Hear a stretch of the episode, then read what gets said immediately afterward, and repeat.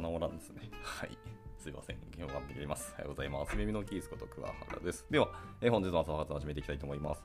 えーで、本日はタイトルにありますけど、クリエイティビティアザシステムという記事を読んでいこうと思ってます。はい。まあなんか、このクリエイティブな作業というのはその偶然とか才能じゃなくて、インプット、プロセス、アウトプットがあって、クリエイティビティをこのようなシステムとして理解することで、より構造化された効果的な方法でクリエイティビティを発揮できるようになると。というこで、まあ結構読み物系の記事なんですけど、まあなんか気になったタイトルだったので、まあ読んでいこうかなと思っております。ではでは、えー早速いきましょうかね。一応なんかミディアムでもいいねが 11.2K を超えているというので、いや本当に皆さんからこう、称賛された記事ということで、なんか気になったので読んでいこうと思いますね。あと、このキービジュアルの画像とかもすごく可愛くてですね、いやこれ多分自分で書かれたんでしょうけど、いいなと思ってます。なこういうの書けるようになれたら、また楽しい世界が広がるんだろうなと思ったりしてますけどね。ではでは、えーいきたいと思います。えー創造性っていうのはそう神秘的で捉えどころのない概念にはなりますが、えー同時に様々な分野の進歩に欠かせないものでもあります、えーアートやデザインからビジネスやテクノロジーに至るまで創造性というものは世の中の革新変化そして美の原動力となっています従来のクリエイティブに対する考えて考え方というのは、まあ、偶然とか才能の問題であって、え研究したり理解したりすることができないものだと、えされてきましたえしかし私はそうは思いません。え創造性とは、え時間をかけて行動することで、え育育まれるものだと、え考えています。で私は、え実装と考察をずあ実験ですねと考察を通じて、えシステムとしてのクリエイティビティという、まあ、強力なフレームワークを発見しました。これは創造的なプロセスを解明し、え創造的なエネルギーを管理することを容易にする視点になります。まあ、簡単に言うと、え創造性には他のシステムと同じように、え入力、プロセス、出力があるという考え方です。でシステムが最適化されていれば、より質の高い作品を生み出し、共有することができ、えマスターに近づくことができますと。これもまた一つ面白い絵があの自作で描かれていて、あれ水道みたいな感じですね。の、えーあのバルブみたいなのが貼られてるんですけど、で、最終的にそれから、えっと、植物ができるっていうような画像ですね。これもまたすごく今読んできた言葉を絵にしてて面白いなと思いますので、いややっぱりこういう絵が本当にね描けるようになりたいので、やっぱり絵は描いといて損はないなってつくづく思いますね。はい、ベーシックシステムダイアグラムオブアプラントっていう画像タイトルでした。じゃあ続けていきます。えー創造性の文脈では、えーシステムとは新しいかいアイデアや解決策を生み出すために集まってくる様々な構成要素のことだと考えることができます。創造的なシステムというのは、境界、まあ、特定の創造的な文脈などによって制限され、入力、ストック、プロセス、出力構成、あ出力要素ですね、は全て互いに影響し合い、創造システムの全体的な、状態に影響を及ぼし、ひいては長期にわたって持続する創造的なエネルギーに影響を及ぼします。えこれらの構成要素間の相互要素相互作用を理解することは、え創造性がどのように機能し、それを効果的に活用する方法を理解する上で極めて重要になります。もちろん創造性は、え複数のサブシステムから構成されることもあれば、より大きなシステムの一部であることもまあまあありますが、え簡単のためにこのエッセイでは物事をハイレベルに保つことにしますと。はい。なるほどですね。まあ、相互作用は確かにそうだよなって感じですけど、一旦まずこの記事内ではハイレベルに保つということですね。ハイとローで何をもってハイとローなのかっていうのが今のとこ書かれていなかったので、そこはまあ気になりますけど、はい。まあまあ続けていきましょう。えー次のセクションはですね、コンポーネンツオブはクリエイティビティ、クリエイティブシステムですね。アウトプットに変換するためのまあアクションになりますと。うんで、5つ目、アウトプットですね。えークリエイティブなプロセスの最終成果物のアウトプットですと。最後、6つ目ですね。ラストは、えフィードバックループです。えアウトプットに対する世間からの、ま、フィードバック、えクリエイティブプロセスに情報を与ええ規制し、最適化するためのメカニズムとして、ま、機能しますと。はいま、これをそれぞれによって詳しく説明していきたいと思いますと。じゃあ、1つ目ですけど、えまずはクリエイティブコンテキストです。えークリエイティブコンテキストとは、あなたが活躍する領域や舞台のことを指します。えークリエイティブコンテキストを理解することは、インパクトのある作品を作る上で非常に重要になりますと。えーなぜなら、えクリエイティブコンテキストというのは、私たちが使用するインプットと私たちが作り出すアウトプットに影響を与えるからになります。えこの文脈はまた、え専門的な知識に制約を与え、ひいては創造的なプロセスを形成します。一般的には、え現在のトレンド、え歴史、問題や目標、オーディエンス、え機会、チャンスですね。えそして、え創造的なプロセスにおける意思決定に影響を与える制約というものが含まれます。え例えば、え製品設計の場合ですね。創造的な文脈には、現在の技術動向、ユーザーニーズ、デバイスの制約などが含まれることがあります。このような状況の中で働くプロダクトデザイナーは、他のデザインからのインスピレーション、ヒューマンファクターや、材料に関する知識、プロトタイピングソフトウェアなどのインプットを使用することができます。で建築の場合、建築基準法、まあ、ゾーニング規制、クライアントのニーズや好みなどの知識がクリエイティブな文脈に含まれることがあります。このような状況の中で働く建築家というのは、他の建築家からのインスピレーション、えー、建築材料や、え、建築技術に関する知識、まあ、3D モデリングや、え、ビジュアライゼーションのための、え、ソフトウェアなどなどのインプットを使用することができます。えー、創造的な文脈の、えー、感覚を確立することは、えー、システムのインプットとアウトプットを形成するため、え、創造システムの重要な、え、側面になりますと。これにより、クリエイターというのは情報に基づいた意思決定を行い、まあ、それぞれの領域でインパクトのある作品を制作することができますと。今のが一応クリエイティブ、え、コンテキストっていうところでした。うん、まあ、まさしくなんかコンテキストっていう感じの内容でとありますね。まあ、そのためにいろんな材料とか、まあ、法律だったりとかツールだったりっていうのがありますけど、ってこですね。まあ、この辺をまずは理解しましょうと。まあ、あとまあそうトレンドも確かにそうですし、歴史的な観点もそうですし、まあ、現在の課題とか目の前の目標だったりとかですね。まあ、あとそれを使う、まあ、エンドユーザーとかオーディエンスですね、とか、えーと、チャンスとか、まあ、いろんなものも、えーと、このコンテキスト文脈に含まれていくので、本当のことを考えていくってことですね。まあ、その物事の発端となる、えー、内容だと思います。で、そのコンタ、えー、コンテキストが定まったところで次ですね、インプットの話に入りますけど、インプットはなんかいくつかに分かれるらしいですね。いろんなインプットがありますけど、まず1つ目は、えー、クリエイティブナレッジですね。えー、まず、クリエイティブナレッジになりますけど、えー、この場合の創造的知識っていうのはですね、えー、創造的プロセスを助けるすべてのインスピレーション、専門知識、まあ、情報、リソース、ツールを含む、まあ、広い用語になります。えー、この知識というのは、まあ、創造的なエネルギーストックに変化されます。創造的知識、まあ、いわゆるクリエイティブナレッジですね、のインプットは、え特定の創造的文脈によって、ま変化をします。例えば、音楽の分野でクラシックの作曲家とヒップホップのプロデューサーとでは、まあ、創造的な文脈で異なる知識のインプットが必要となります。えー、クラシック音楽の作曲家にはクラシック音楽の理論と歴史の知識が、ヒップホップのプロデューサーにはヒップホップや電子音楽制作における現在のトレンド知識っていうのが必要になりますと。現在の、えー、芸術の分野でも、まあ、画家とグラフィックデザイナーでは、えー、クリエイティブな文脈で異なるインプットが一つされるでしょう。画家には美術技法、構図、え、色彩理論などの知識が必要になります。グラフィックデザイナーはデザイン原理、タイプグラフィー、レイアウト、色彩理論などの知識が必要になりますと。まどちらの例でも創造的な文脈が創造的なプロセスに必要なインプットを形成し、それがドメインと手元の特定の創造的なタスクによってどのように変化するかっていうのがま示していますということですね。まあやっぱその文脈とかさっき言ったコンテキストに立脚した、えーと、ナレッジになってくるのそれはそうだよねって感じがしますね。はい、じゃ続いて、えーと、フィジカルエネルギーになりますね。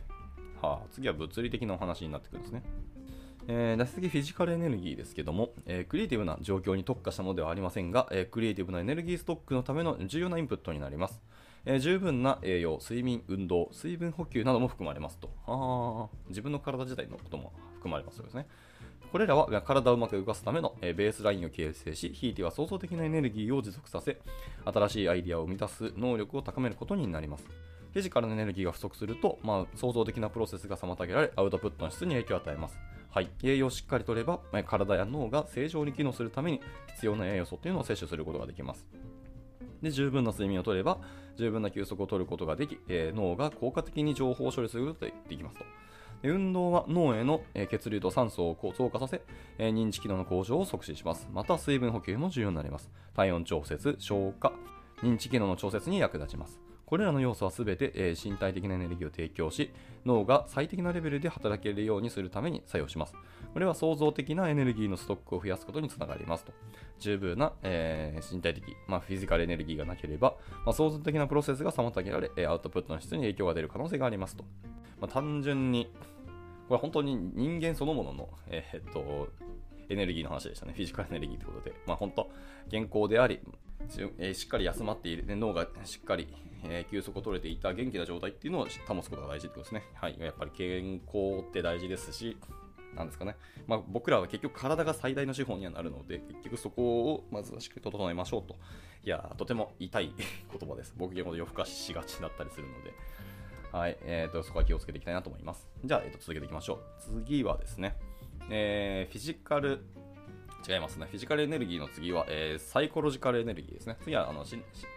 心の方の話ですね。さっきは体の方の話だったんですけども。はい、ではでは続けていきましょう。心理的エネルギーとま訳されますね、えー、サイコロジカルエネルギーですけど、え、心理的エネルギーというのはクリエイティブな文脈に関連していますが、え、感情的な幸福の、え、一般的な考慮も含まれます。えー、好奇心、え、創造的な自信、えー、熟練度などクリエイティクリエイターとしての感情に影響を与えるものが含まれます。クリエイティブな仕事に取り組んでいると、えー、心理的エネルギーが高まり、クリエイティブなエネルギーが蓄積されていく、うん、蓄積されていくはずです。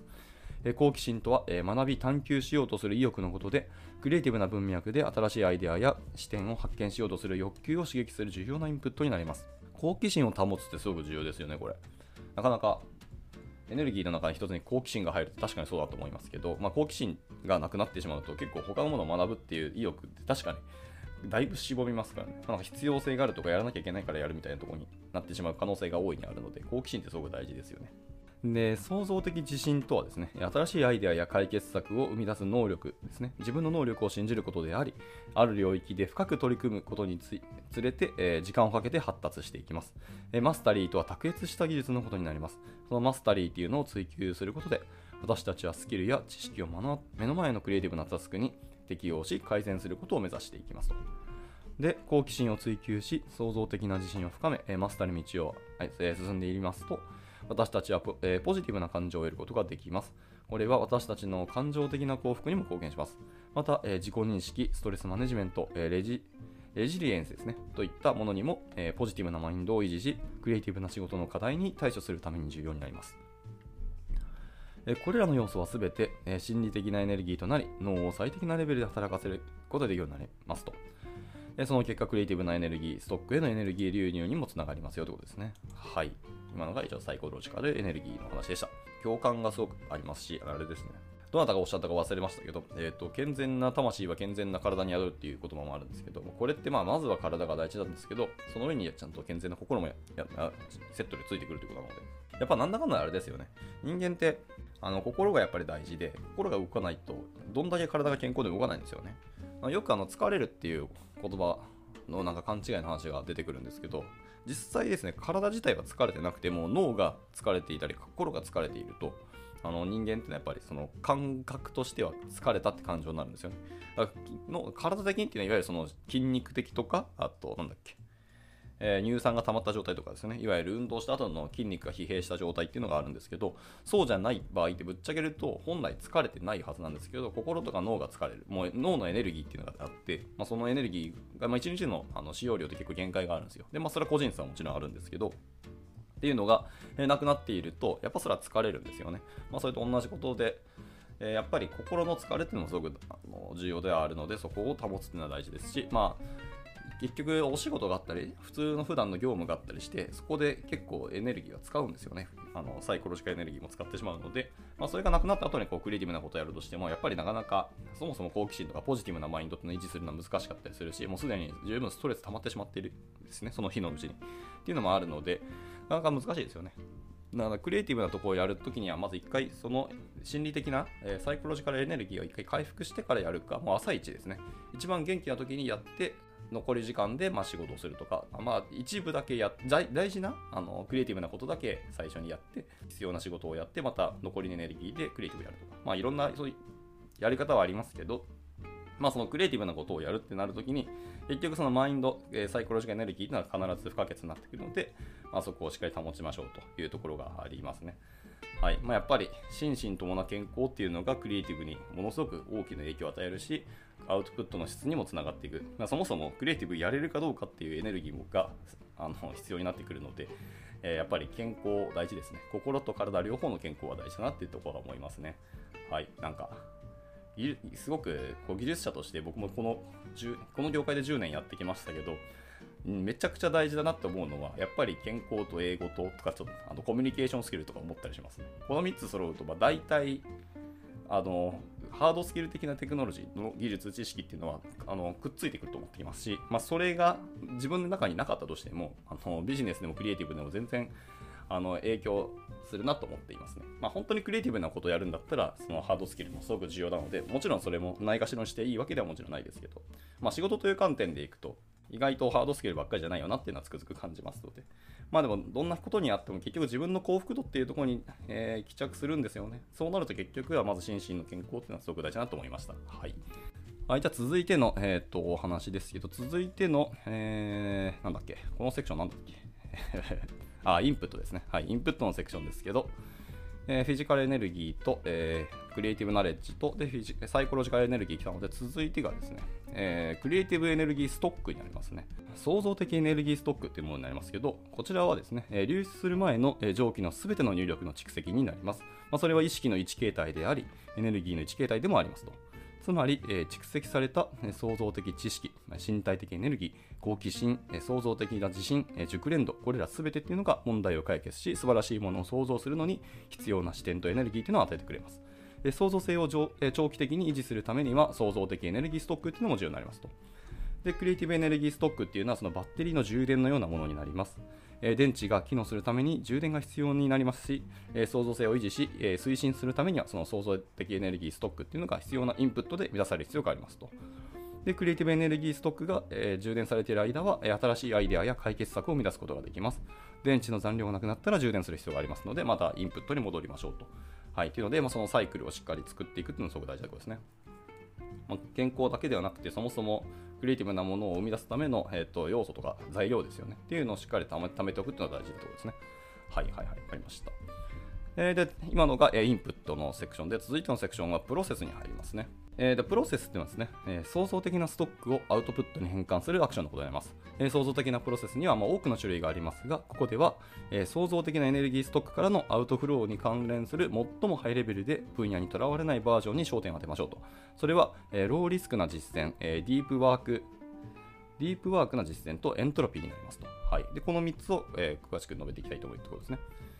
なるほどね。これまた長い。あ、いけそう。この3つまで読んだらちょっと今日の朝方終わりましょうかね。はい、じゃあ最初、えー、ローリスクプラクティスですね。はい、ローリスクな実践から入っていきたいと思います。えー、ローリスクな、ま、プラクティス、実践とは、えー、新しいことに挑戦したり、えー、探索をしたり、遊んだりするために、創造的なエネルギーのストックを使わざるを得ない、え小さな時間の枠にはまった活動のことになりますと。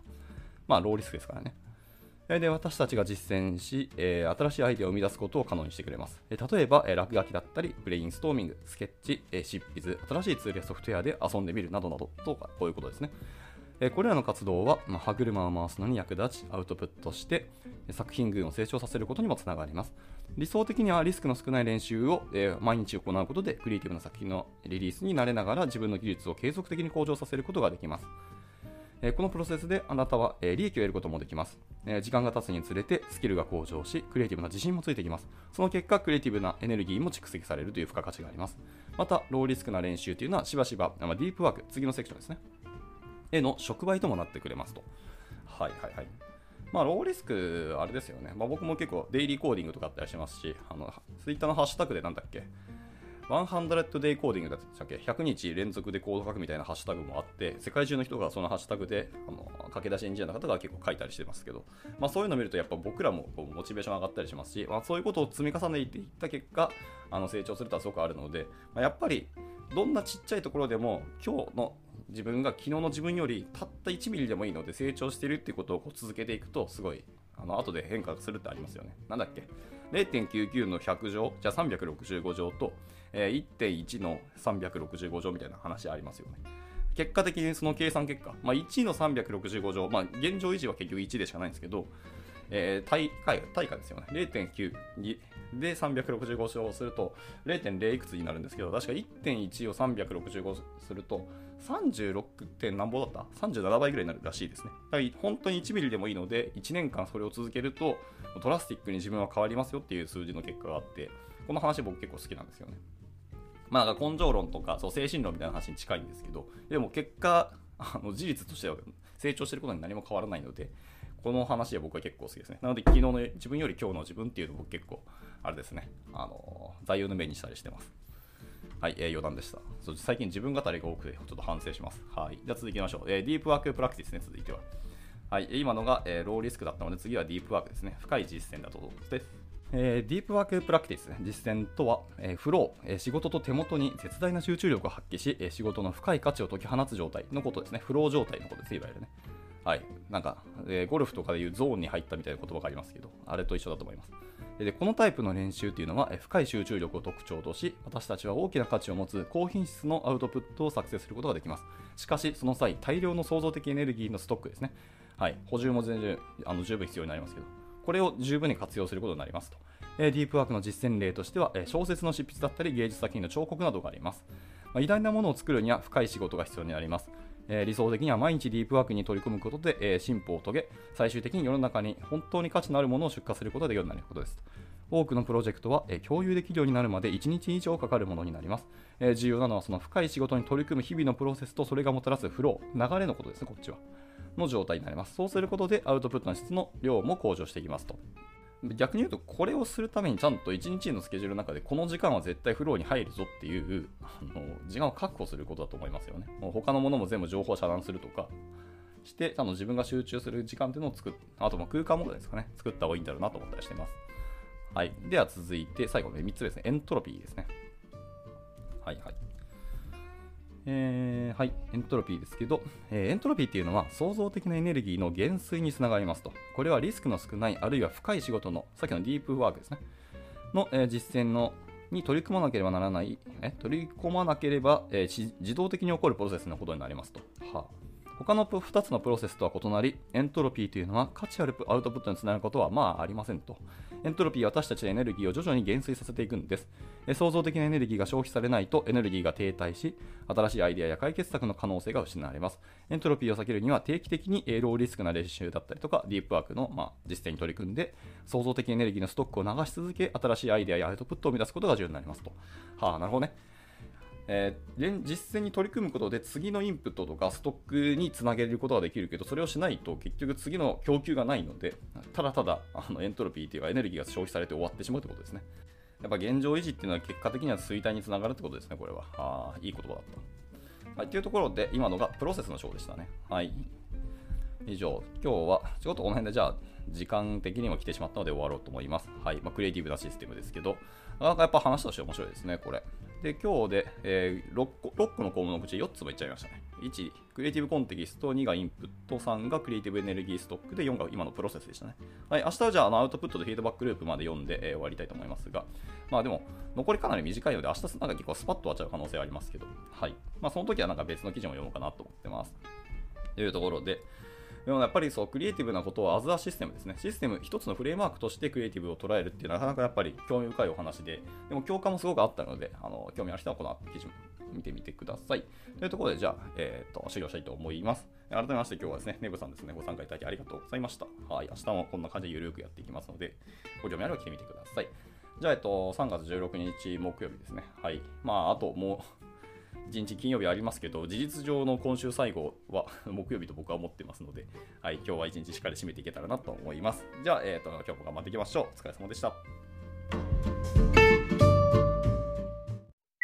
And now, a short commercial break. 現在エンジニアの採用にお困りではありませんか？候補者とのマッチ率を高めたい辞退率を下げたいという課題がある場合ポッドキャストの活用がおすすめです。音声だからこそ伝えられる深い情報で候補者の興味関心を高めることができます。株式会社ピトパでは企業の採用広報に役立つポッドキャスト作りをサポートしています。気になる方はカタカナでピトパと検索し、X またはホームページのお問い合わせよりぜひご連絡ください。